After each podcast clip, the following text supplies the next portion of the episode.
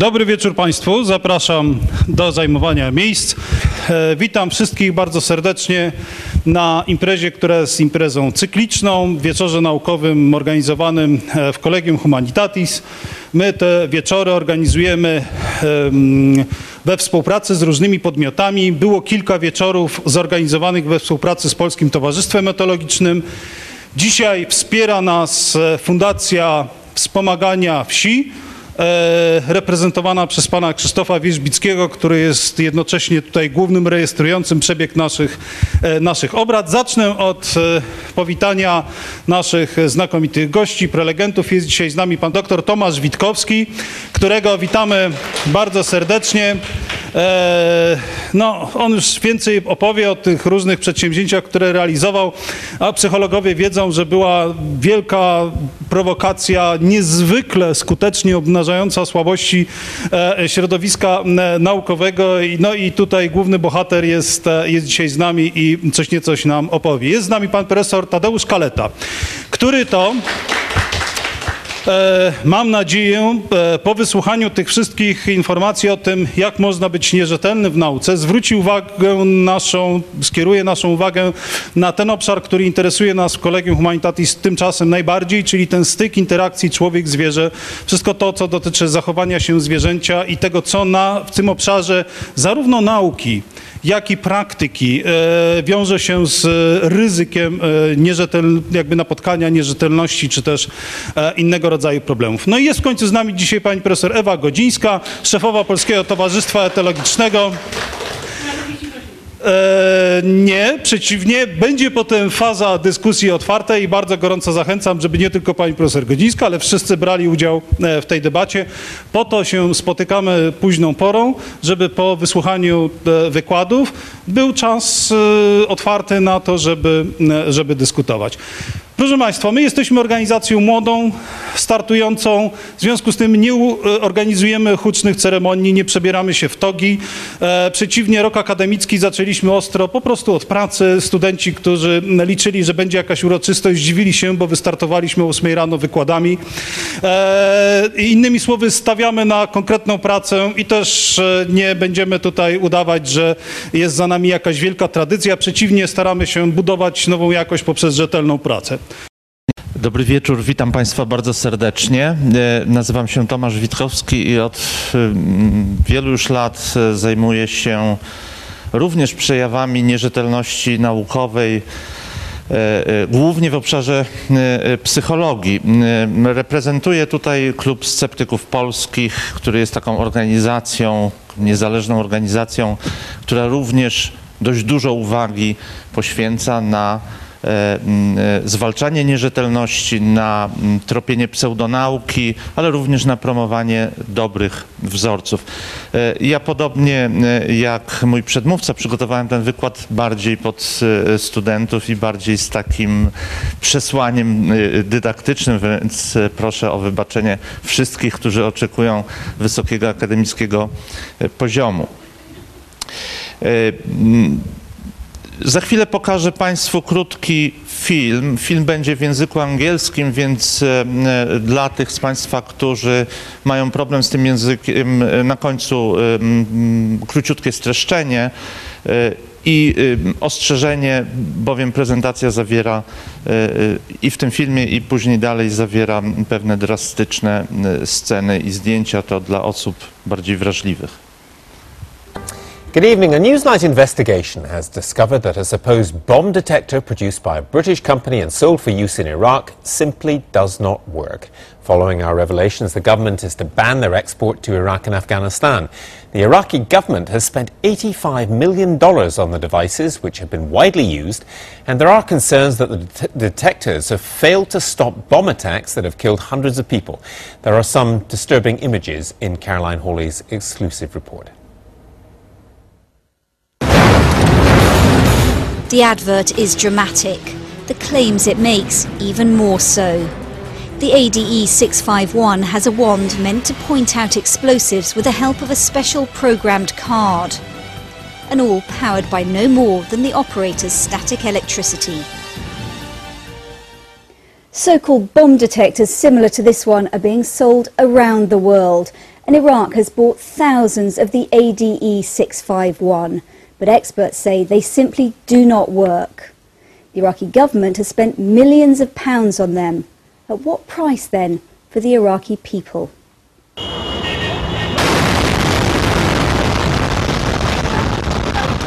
Three times in the past few months, Baghdad has been hit by coordinated waves of bombings. This was last October. In December, over 120 people were killed. And Iraqis have been asking how so many bombs could have passed through the city's security to devastating effect. Well, the ADE 651 is in use at most checkpoints in Baghdad, each one costing around $40,000. In all, the Iraqi government has spent 85 million on them. This man's having his damaged house repaired after a bomb attack last year, and his daughter and son-in-law are still being treated for injuries. If that device was effective, if it was working properly, then none of this would have happened. It's the first time that a car bomb has been used here to such deadly effect. Today's bomb is not just a terrible human tragedy. It's by far the most serious attack there's been since US troops took Baghdad. I spent three years reporting from Baghdad and I've seen far too many times what a bomb can do, how it takes and wrecks lives. It worries me that a British firm might be selling a bomb detector that doesn't work to a country where lives literally depend on it. It worries others too. this type of equipment does not work, and I wouldn't mind betting that lives have been lost in consequence. I think it is completely immoral for any company to sell a piece of equipment uh, which could put people's lives in danger. Podsumowując y, dane, które pojawiły się w tym filmie, wykrywacz bomb był produkcji brytyjskiej, produkowała go brytyjska firma prywatna i był on sprzedawany y, głównie do Iraku i do Afganistanu. E, Wykrywacz nie działał, nie spełniał swojej roli.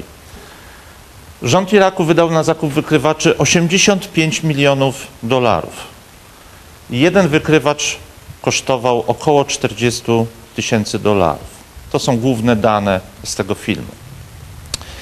E, Kiedy obserwujemy tego typu konsekwencje, należy zadać sobie pytanie, jakie błędy i zaniedbania naukowców prowadzą do takich konsekwencji. Zaczyna się to często dosyć niewinnie, bowiem uczeni bawią się w głuchy telefon. Kiedyś podczas przygotowywania rozdziału poświęconego procesom grupowym odbywającym się w grupie studiowałem zjawisko facylitacji społecznej. To jest facylitacja społeczna e, jest niczym innym jak określaniem wpływu obecności innych na to, jak sprawnie inni funkcjonują. I w jednym ze znanych podręczników m, psychologii, e, podręczniku Aronsona i współpracowników Psychologia społeczna, serce i umysł, bardzo popularnym, znalazłem taki oto opis. Przykładowo w jednym z pierwszych eksperymentów z psychologii społecznej Norman Triplett w 1898 roku prosił dzieci o poruszenie żyłki od wędki, dmuchając na nią w obecności innych dzieci lub bez ich uczestnictwa. Ale przeglądałem następny podręcznik Bogdana Wojciszkę, Człowiek wśród ludzi, zarys psychologii społecznej, bardzo dobry zresztą podręcznik e, polskiego autora. I tutaj już przeczytałem, że próbę odpowiedzi na to pytanie, na pytanie dotyczące facylitacji społecznej, podjął w roku 1898 Triplett w jednym z pierwszych badań psychologii społecznej, w którym dzieci nawijały żyłkę na kołowrotek, samotnie lub w obecności innych dzieci. A więc tam dmuchały, a tutaj nawijały na kołowrotek. Jeszcze jedno podejście. E, Również ba bardzo dobry e, podręcznik Oistera pod tytułem e, Grupy. Już w 1898 roku opisał je Norman Triplett. Przeprowadził eksperyment, w którym badani nizali koraliki na sznurek albo pedałowali na rowerze. Proszę Państwa, od dmuchania w żyłkę poprzez nakręcanie tej żyłki na kołowrotek doszliśmy do kręcenia pedałami roweru i nawlekania koralików na, na żyłkę. Jeżeli ktoś z Państwa e, jest zainteresowany, jak rzeczy się miały rzeczywiście, to odsyłam do źródłowego artykułu. On jest opublikowany w całości w internecie, chociaż pochodzi e, z końca XIX wieku.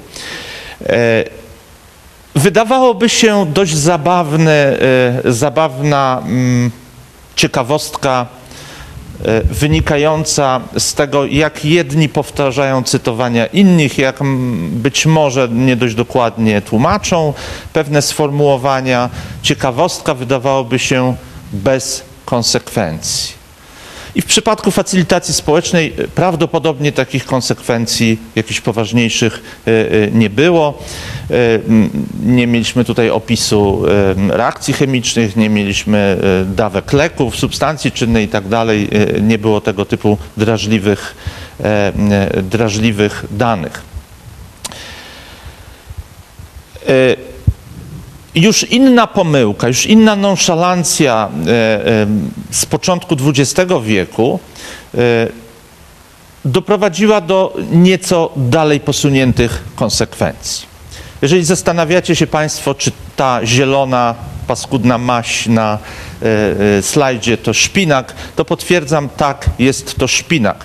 Szpinak, którym krztuszą się dzieci, setki tysięcy, a może nawet miliony dzieci od kilkudziesięciu lat e, e, na całym chyba świecie, e, albowiem pewna laborantka pomyliła się, przepisując dane z eksperymentów, a pomyliła się umieszczając zawartość żelaza w szpinaku, przy czym zawartość żelaza z masy suchej umieściła, e, e, przypisała ją do, e, do tej masy, masy mokrej. A więc pomyliła po prostu rubryki. I chociaż tę wiadomość dość szybko z, mm, zdementowano, dość szybko napisano, że to była pomyłka, że to była nieprawda, do dzisiaj mnóstwo ludzi jest przekonanych, że szpinak zawiera bardzo duże ilości żelaza. Szpinak, proszę Państwa, zawiera dokładnie takie same ilości, czy porównywalne ilości jak większość roślin zielonych, a dodatkowo e, e, żelazo zawarte w szpinaku jest dość kiepsko przyswajalne. Być może znowu nieco zabawne konsekwencje e, i pewnie przełykanie tej zielonej mazi nie spowodowało e, traumy e, dziecięcej u większości tych dzieci karmionych szpinakiem. Zatrudniano nawet e, postaci z, z takich bohaterów masowej wyobraźni do tego, aby nakłonić do, do przełykania tego, do czego uzasadnieniem była tylko i wyłącznie pomyłka naukowa. Ale uczeni poza grą w głuchy telefon grają również w domino. E, Tu już nieco poważniejsza e, sprawa, rzecz e, z lat, z połowy XX wieku, lekarstwo talomid. E, e, To lekarstwo m, zostało wprowadzone na rynek, na rynek niemiecki. Ono miało leczyć e, m, nudności u kobiet w ciąży i generalnie zapobiegać pewnym czy radzić sobie z pewnymi niepożądanymi symptomami, które towarzyszą ciąży. Tyle, że nie dość dokładnie przeprowadzono badania kliniczne nad tym lekarstwem. Popełniono kolejną nonszalancję.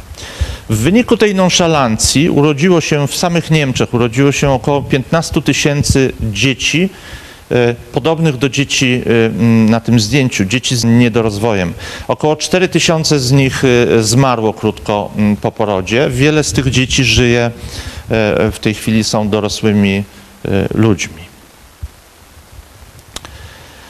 Poza grą e, w głuchy telefon i w e, domino, uczeni wywołują od czasu do czasu efekt motyla. Jeśli ktoś z Państwa interesował się teorią chaosu, to słyszał pewnie takie znane powiedzenie, że ruch skrzydeł motyla w Brazylii może spowodować tornado w Teksasie. Te słowa wypowiedział badacz chaosu y, Lorenz, który zresztą jest e, twórcą atraktora Lorenza, e, czegoś, co jest przedstawione graficznie e, e, na slajdzie. I czasami rzeczywiście drobny błąd, drobne oszustwo, drobna nonszalancja w nauce powodują tak duże konsekwencje, jak poruszenie skrzydeł motyla w Brazylii e, ma konsekwencje dla Teksasu, dla tego, co się może wydarzyć podczas takiej katastrofy. E, Mamy tutaj Sir Francisa Galtona, który e, napisał e, takie znamienne dzieło Hereditary Genius. W tej książce opisał zasady dziedziczenia geniuszu. I e, po opisaniu tych zasad, e, m, po zbadaniu historii rodzinnych e, ludzi, w których, wśród których ży, żyły osoby genialne, wpadł na pomysł, że rodzaj ludzki, rasę ludzką można doskonalić. Można doskonalić, wykorzystując do tego takie narzędzia jak genetyka, psychologia, statystyka i szereg, szereg innych. E, Został twórcą e, nauki eugenika, e, skonstruował taką naukę i to, co zrobił, właściwie przeszło najśmielsze jego oczekiwania, najśmielsze oczekiwania potomnych. Inny badacz, Sir Cyril Bart, to pierwszy psycholog, który otrzymał tytuł szlachecki za swój wkład w psychologię. Tytuł szlachecki za wkład, który okazał się od początku do końca fałszerstwem. Cyril Bart jest najbardziej znanym chyba psychologiem e, wśród fałszerzy e, danych naukowych. E, Z powodu tych wyników, one dotyczyły również dziedziczenia inteligencji, z powodu tych wyników zreformowano system edukacji w Wielkiej Brytanii. Wiele dzieci, wielu dzieciom uniemożliwiono edukację. E, Jego wyniki badań były wykorzystywane również e, m, w rozwoju ruchów eugenicznych. Louis Terman. E, Jeżeli będziecie Państwo studiować psychologię, znajdziecie m, jego nazwisko w dziale poświęconym badaniu intelig- inteligencji głównie, ale nigdy nie znajdziecie jego związków z eugeniką, był on bardzo mocno zaangażowany e, w poprawianie rasy ludzkiej.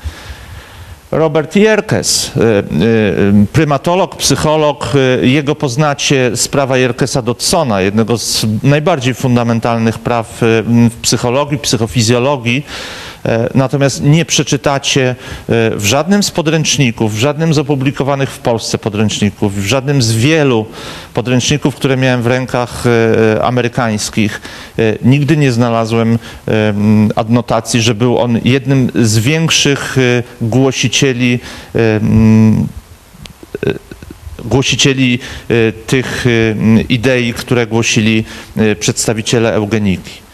I wreszcie chyba najbardziej e, e, szalony z nich wszystkich Henry e, Goodart, e, który uniemożliwił emigrację dziesiątkom bądź setkom tysięcy ludzi, który skierował mnóstwo ludzi, oczywiście nie własnymi rękami, ale pośrednio skierował do piekła nazizmu, który wówczas w Europie się rozwijał. Eugenika to ruch, który e, e, przed II wojną światową przybrał największe rozmiary. E, Wówczas to do Stanów Zjednoczonych przypływali głównie Żydzi, Polacy, Rosjanie, Cyganie, uciekając przed groźbą nazizmu. Na statua wolności ma wygra- wygrawerowany taki oto napis. Dajcie mi waszych zmęczonych, waszych biedaków, wasze tłumy, stęsknione, by odetchnąć wolnością, żałosne odpady z waszych tętniącym życiem brzegów. Niestety, tak jak powiedziałem, tysiące ludzi było odsyłanych z powrotem do Europy na podstawie wyników badań testami inteligencji. Na podstawie wyników badań, które e, nie dawały wiarygodnych rezultatów, albowiem zostały źle przygotowane, zostały zepsute metodologicznie. To przykład jednej z większych nierzetelności w psychologii. E, Tutaj są szczegółowe wyniki sterylizacji, przymusowych sterylizacji, jakich dokonano w Stanach Zjednoczonych. W skrócie, tylko same sterylizacje przymusowe. To jest około 60 tysięcy ludzi w, w Stanach Zjednoczonych, około 63 tysięcy w Szwecji i około 400 tysięcy w Niemczech. To jest wynik nonszalancji, błędu, zaniedbania.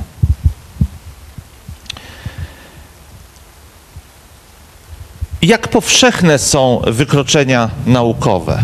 Bo y, mówiąc o wykroczeniach naukowych, y, zawsze zastanawiamy się, czy tego jest dużo, czy mało. To tak jak z korupcją. Nigdy nie poznamy jej skali, nawet jeżeli zrobimy jakieś szczegółowe mm, badania.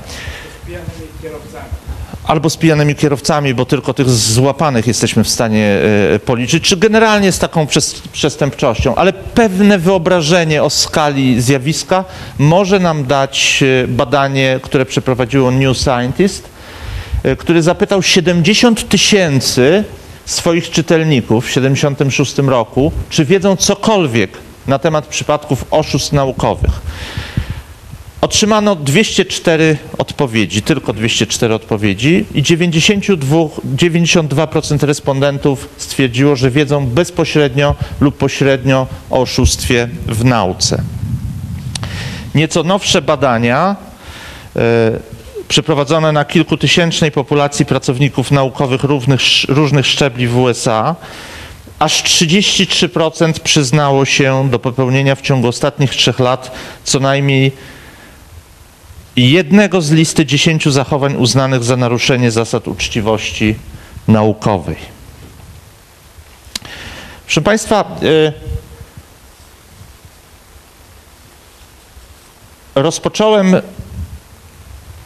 ten pokaz y, y, slajdów od pewnego filmu, który obrazował nadużycia związane z pewnymi twierdzeniami naukowymi i konsekwencji w, po, w postaci ataków y, y, bombowych i y, mm, ofiar tych zamachów. Żeby nie pozostać w tak całkowicie pesymistycznym nastroju, żeby nawiązać też do tego, co jest Państwa specjalizacją, do psychologii zwierząt, chciałbym pokazać, zamykając taką pewną klamrą e, e, ten swój wykład, przykład rzetelności naukowej. Rzetelności naukowej zastosowanej w bardzo podobnym e, obszarze, obszarze związanym z ochroną zdrowia, życia e, e, ludzkiego przed e, e, wybuchami. E, Bert Weitens to jest e, holenderski fascynat, bo on nawet nie jest naukowcem, on jest z wykształcenia inżynierem, ale jest fascynatem psychologii zwierząt i od dziecka interesował się tym. E, A co, czego dokonał, e, zobaczcie Państwo na kolejnym filmie. 95 now, Princess Diana is announcing on TV that landmines form a structural barrier to any development, which is really true. As long as these devices are there or there is suspicion of landmines, you can't really enter into the land. Actually, there was an appeal worldwide for new detectors, sustainable in the environment where they needed to produce, which is mainly in the developing world. We chose rats. Why would you choose rats? Because aren't they vermin? Well, actually, rats are, in contrary to what most people think about them, rats are highly sociable creatures, and actually, our product, what you see here, there's a target somewhere here. Uh, you see an operator, a trained African, with his rat in front, who actually left and right. There the animal finds a mine, it scratches on the soil, and the animal comes back for a food reward.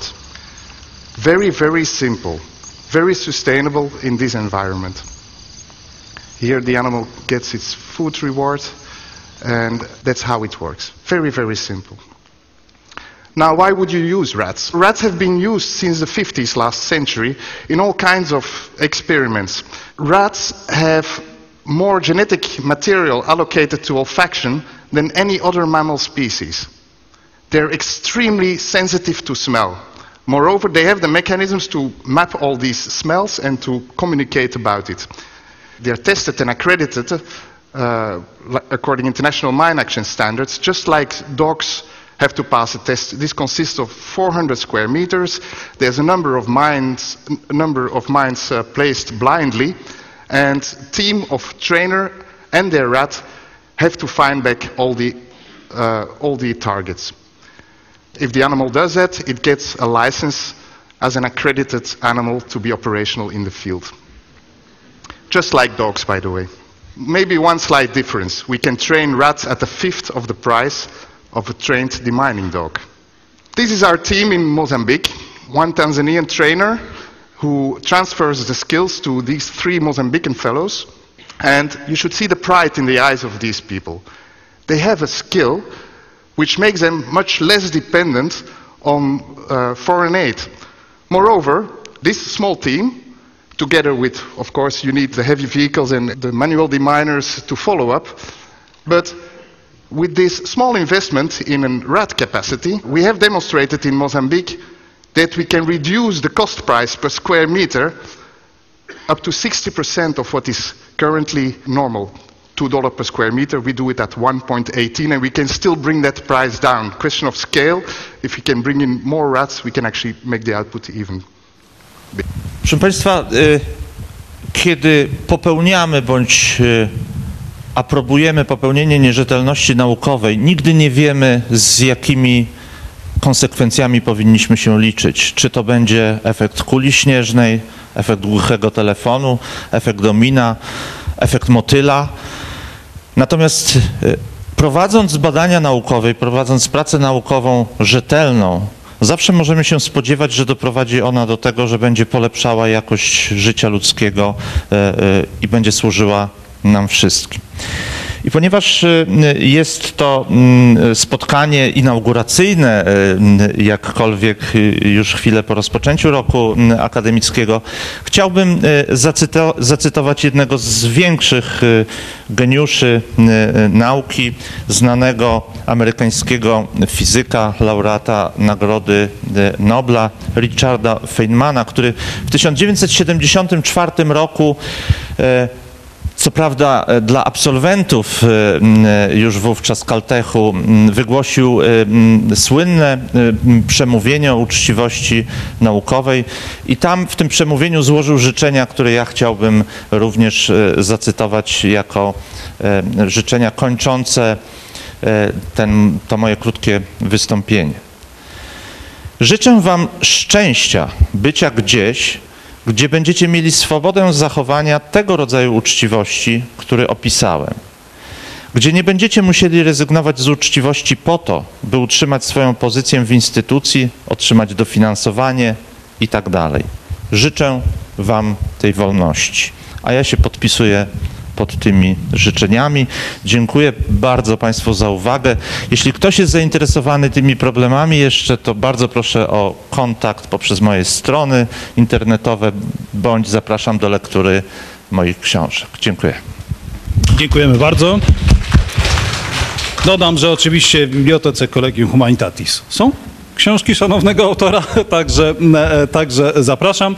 Pan profesor Kaleta e, e, e, podzieli się z nami... Tak jest. E, Komentarz końcowy. Proszę Państwa, e, dobry wieczór. Pracuję na SGGW.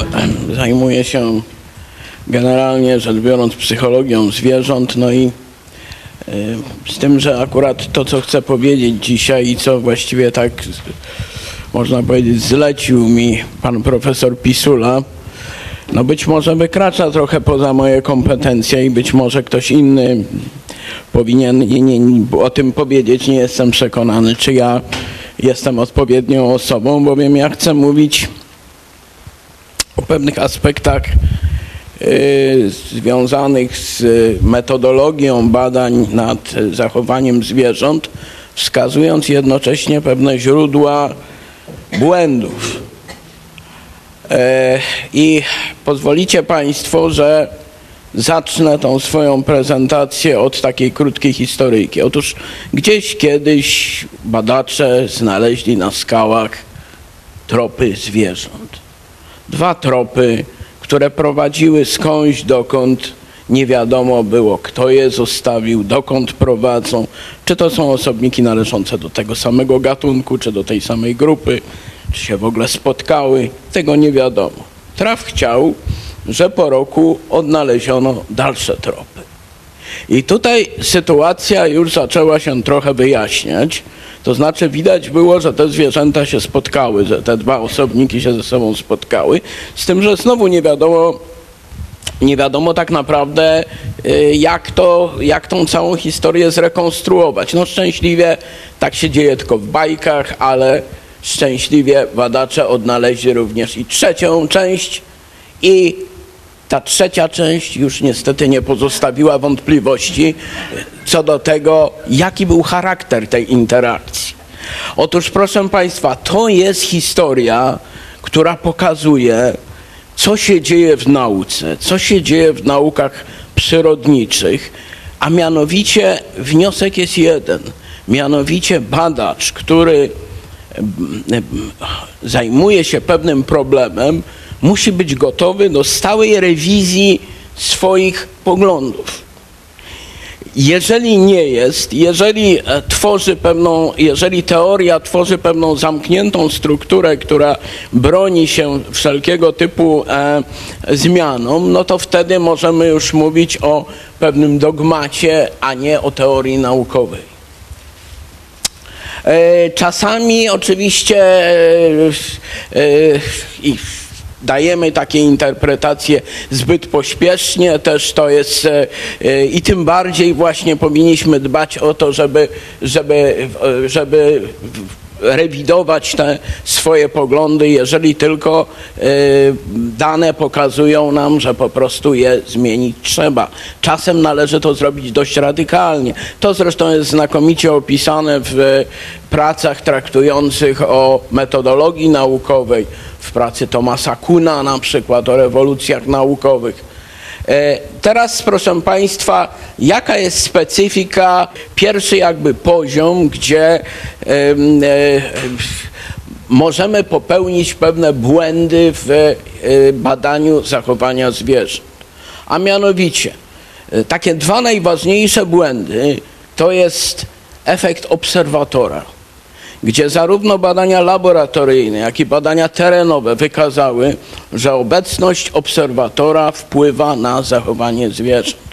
Dlatego na przykład bardzo dobrze sprawdza się kamera włączona na 24 godziny, która sobie gdzieś tam jest nieruchomo i ona po prostu mniej na te zwierzęta działa.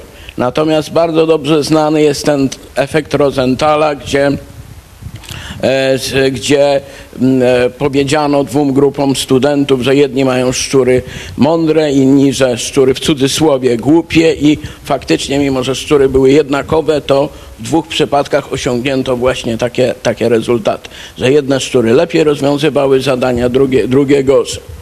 Drugim takim źródłem, bardzo ważnym, to jest to, co jest w głowie badacza. Czyli można tego określić to jako nadużywanie tradycji, brak krytycyzmu. Co to oznacza? No to oznacza, że no, wiedza jest bardzo ważna. Żeby przystąpić do badań, trzeba mieć wiedzę. Natomiast trzeba mieć też świadomość, że wiedza może być obciążeniem. Bo jeżeli na przykład ktoś za bardzo się przejmie tym, co przeczytał i e, uważa, że coś, co widzi, nie powinno nie powinno być tego, ponieważ nie opisano tego w literaturze, co jest bardzo często występuje w szczególności u młodych badaczy, no to, to jest oczywiście źródłem, źródłem błędu. I to jest jakby pierwszy poziom. Dalej mamy interpretację zachowań zwierząt. I tutaj mamy dwie, dwa zasadnicze takie podejścia, od których bardzo trudno się jest uwolnić, ale stale trzeba pamiętać, że my właśnie posługujemy się taką interpretacją. Pierwsze to jest antropomorfizm, czyli przypisywanie zwierzętom stanów ludzkich. Jest to tak powszechne, że niektórzy uważają, że antropomorfizm pojawił się w e, myśleniu człowieka jako pewien mechanizm ewolucyjny, który pozwolił mu e, sprawniej polować na zwierzętach w czasach paleolitu. Natomiast, natomiast no, y, ja osobiście nie znam ludzi też, którzy posiadają zwierzęta i którzy by nie wykazywali, bez względu na to, czy mają stopnie naukowe, czy nie, którzy by tego antropomorfizmu nie wykazywali w pewnych sytuacjach.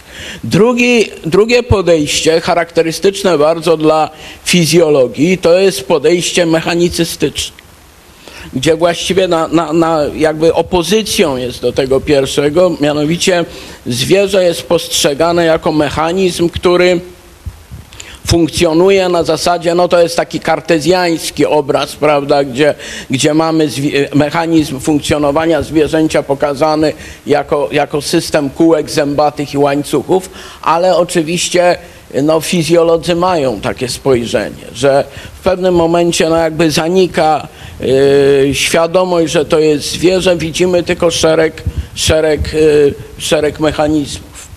I to jest drugi poziom. Wreszcie ludzie posługują się pewnymi zasadami metodologicznymi. One dotyczą nie tylko nauk o zachowaniu, ale one dotyczą różnych nauk i one, te, te zasady, no, są, y, że tak powiem, y, w użyciu niekiedy podświadomie. Po prostu dąży się do, pewnych, do pewnego szybkiego osiągnięcia rezultatu umysłowego, tak bym to powiedział, dokonuje się pewnych skrótów, pewnych uproszczeń. No i na przykład jednym z takich, jedną z takich błędów jest poprzestanie na analizie. Analiza powinna być połączona z syntezą dzielimy jakieś zjawisko, analizujemy, ale jednocześnie powinniśmy to złożyć, powinno to być cało, stanowić całość, prawda? Powinniśmy patrzeć na te czynniki poprzez pryzmat całości. Natomiast tutaj jest poprzestanie na analizie. Redukcjonizm.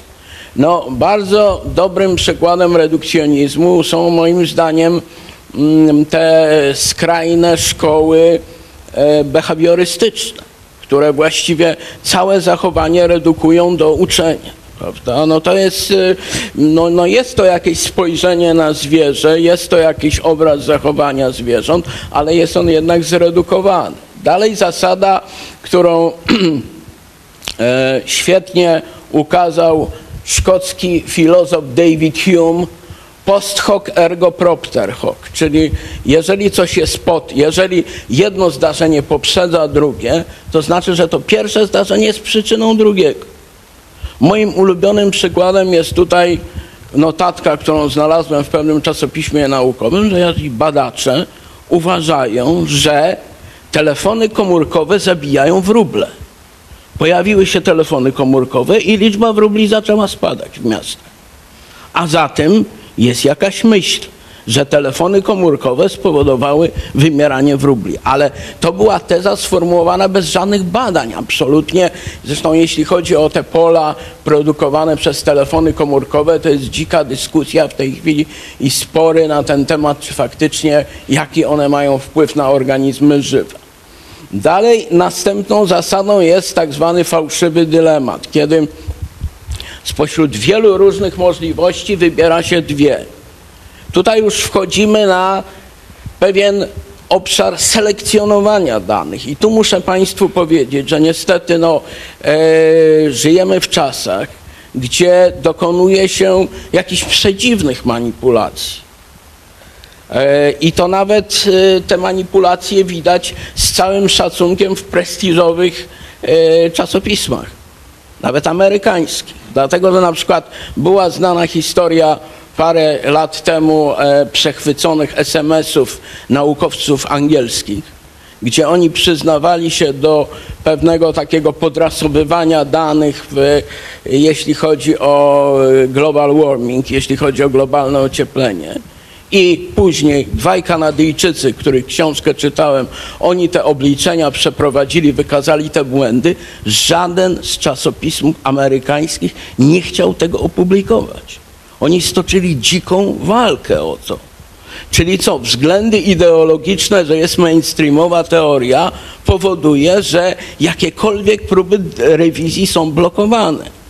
Narliker, wybitny kosmolog hinduski, sformułował teorię e, e, alternatywną do teorii Big Bangu, do teorii tego e, e, singularnego, e, tej teorii singularnej. Żadne czasopismo skarżył się w wywiadzie, że żadne czasopismo nie chce mu tego opublikować. A zatem no, jest też właśnie specjalna obrona, czyli pomijanie informacji. Czyli wybór, selekcjonowanie informacji to jest coś, co w bardzo poważnym stopniu zagraża moim zdaniem współczesnej nauce, dlatego że no, nauka powinna być otwarta i powinna, i powinna się toczyć na zasadzie ciągłej dyskusji i ciągłej rewizji. Natomiast są pewne mainstreamowe teorie, które, które za, za, za wszelką cenę te teorie się utrzymuje. No niestety taka jest w mojej ocenie, taka jest, taka jest wizja wielu zjawisk, które się dzieją w nauce. No i wreszcie e, przedstawianie różnych e, rzeczy tak jak jest y, y, znaczy zupełnie inaczej jak jest i przekręcanie informacji, co się zresztą też to wiąże właśnie z tą specjalną obroną. Nie będę już omawiał, bo jest późno, nie będę już omawiał, bo przygotowałem też przykład ze statystyki, gdzie, yy, gdzie pokazane jest, jakiego typu mogą być też yy, dziwne przekłamania w statystyce, ale to jest może temat na, inny te, na inne spotkanie. Natomiast chcę powiedzieć o innym zagrożeniu dla nauki i w tym również o zachowaniach zwierząt. To jest inwazja teorii, tak zwanej wielkiej teorii humanistycznej czyli teorii postmodernistycznych, w tym teorii gender, gdzie te teorie, y, posługując się swoim własnym językiem, żargonem, a mówiąc delikatnie, no ja z punktu widzenia człowieka, który czyta publikacje przyrodnicze, no dla, dla przyrodników po prostu te publikacje są, no mówiąc krótko, bełkotem, ale one, te, te, e, te grupy starają się za wszelką cenę no, w jakiś sposób zaistnieć również, jeśli, jeśli chodzi o zwierzęta i, i, są tak zwane studia zwierzęce, animal studies. Poza tym mm, jest na przykład yy, dyskusja wokół dobrostanu, tak? gdzie ci ludzie szermują jakimiś e, bardzo emocjonalnymi pojęciami, na przykład fermy puchur porównują do treblinki. Ja miałem kiedyś dyskusję w telewizji, e, z, e, zresztą można to zobaczyć również e, w YouTubie i tam e, ostatecznie zamknął mi usta pewien mój rozmówca mówiąc tak, ale braci nie należy jeść. No więc jeżeli ja coś takiego słyszę, no to po prostu ja już y, nie mam dalszych argumentów na tą dyskusję. Braci nie należy jeść. Dalej, proszę Państwa, no właśnie y, traktowanie świata przyrody jako takiej konstrukcji mężczyzn, tak? Czyli to, co było do tej pory, cała filozofia, cała historia tej kultury, to było, to było dzieło mężczyzn, tak? I teraz najwyższy czas, żeby napisały to, żeby napisały to kobiety, z punktu widzenia kobiet. Okej, okay, niech piszą, e, ja e, przyklaskuję temu, ale dlaczego akurat mieszać do tego jeszcze problematykę zwierzęcą? No bo proszę Państwa, ja do tego powrócę dalej jeszcze, bo przeciwstawia się holizm, hierarchii, kontrolę i dominacji współdziałaniu. I tu właśnie chcę podkreślić to. Kontrola i dominacja, współdziałanie, ta opozycja, czyli to, co wizja przyrody stworzona przez mężczyzn jest pełna kontroli i dominacji, a w gruncie rzeczy jest współdziałanie. I wreszcie trzeci punkt, no to jest y, prymatologia jako dyscyplina feministyczna. Oczywiście mm, badania wykazały, że największe towarzystwa prymatologiczne, że tam jest y, połowa, czy nawet ponad połowę kobiet i rzeczywiście kobiety znakomicie sprawdzają się jako badaczki zachowania małp. E, Natomiast znowu na tym tle snuje się pewne teorie, że prymaty to są właśnie te gatunki, gdzie y, samce, samice odgrywają jakąś tam niezależne role, że to jest jakby taki wzorzec. No, y, jest, są, są autorzy, zresztą o, o, o, którzy nie mają wykształcenia biologicznego, które na ten temat piszą. No i teraz właśnie to, o czym ja e, mówię na różnych gremiach, to jest kwestia właśnie, e, która, no, która będzie stanowić jakby zamknięcie i przykład szczególny tego, tych zjawisk, a mianowicie kwestię tak zwanej teorii dominacyjnej, jeśli chodzi o psa domowego. Otóż, proszę Państwa, no, przypomnijmy sobie, zbierzmy sobie fakty. Wszystkie rasy psów pochodzą od wilka. Wilk jest zwierzęciem, który żyje w grupach. Te grupy tworzą pewną hierarchię. To nie jest taka hierarchia, o jakiej e, myślano, powiedzmy, czy którą stwierdzano kilkadziesiąt lat temu, ponieważ obserwacja wilków w naturze jest bardzo trudna. Obserwowano wilki głównie w ogrodach zoologicznych, w parkach wilczych. I tam wychodziło, że są te bardzo sztywne hierarchie. Tak? Okazało się, że wilk tworzy właściwie taką rozszerzoną grupę rodzinną, ale tam też jest dominacja i podporządkowanie. Tylko to jakoś umyka uwadze tych, którzy w formie, no zresztą zwulgaryzowanej, tą teorię głoszą. I proszę Państwa, no wystarczy spojrzeć, to jest fragment etogramu wilka. Znacząca część tego to są mechanizmy dominacji i podporządkowania. No więc przepraszam bardzo, no, no to są mechanizmy dominacji u psa domowego. A to jest mechanizm podporządkowania, taki sam jak u wilka. No, człowiek, relacje psa z człowiekiem. No, ja mogę przytoczyć dziesiątki przykładów opowieści o tym, jak dojrzewający pies, samiec e, po prostu e, próbował wywrzeć wpływ na swojego właściciela, żeby go, go zdominować.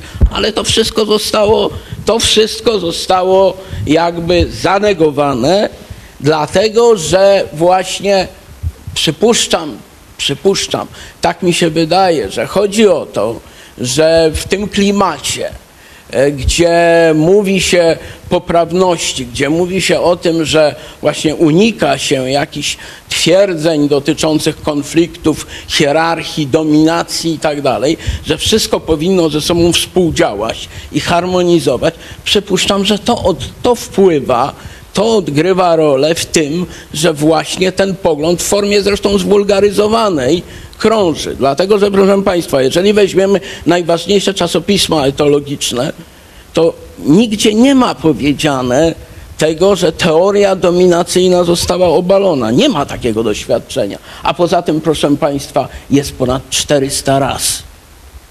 Ponad 400 ras psów uznawanych przez e, e, Światową Federację Kynologiczną. I e, owszem, powiedzmy u jakiś tam toj ras, tej hierarchii może nie być ani dominacji. Ale jaka jest hierarchia na przykład u łajek, u malamutów, to ja sam widziałem na własne oczy wielokrotnie. Więc proszę Państwa, ja mówię o tym dlatego, wiadomo, że wszystko schodzi na psy, tak? Więc mój wykład też szedł na psy w końcu, ale, ale chcę powiedzieć jedno, że jest to jakby taką pewną egzemplifikacją zjawiska, które panuje, że pojawiają się jakieś dziwne teorie, które, czy pseudoteorie, które po prostu e, zachwaszczają e, wiedzę. Dlatego, że no, tak jak mówię, no, e, zdobyć odpowiednią ilość osobników, żeby przeprowadzić jakieś badanie na psach, jest niezmiernie trudne. Żeby badanie było wiarygodne, musi objąć pewną ilość osobników. To każdy wie, to jest ABC pracy naukowej.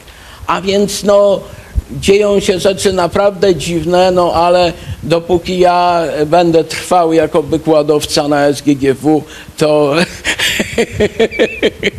będę się starał będę się starał e, tego typu teorie zwalczać. W każdym razie, reasumując, chcę powiedzieć tak, że e, moim zdaniem e, bardzo dobrze w naukach o zachowaniu zwierząt funkcjonuje e, kontrola, to znaczy na tej zasadzie, że mało jest tych różnego typu mm, przewin, o których mówili moi szanowni przedmówcy, natomiast jest bardzo silna ideologizacja, wpływ z zewnątrz osób, które naprawdę mają, no mówiąc delikatnie, bardzo średnie pojęcie o zwierzętach. Dziękuję bardzo.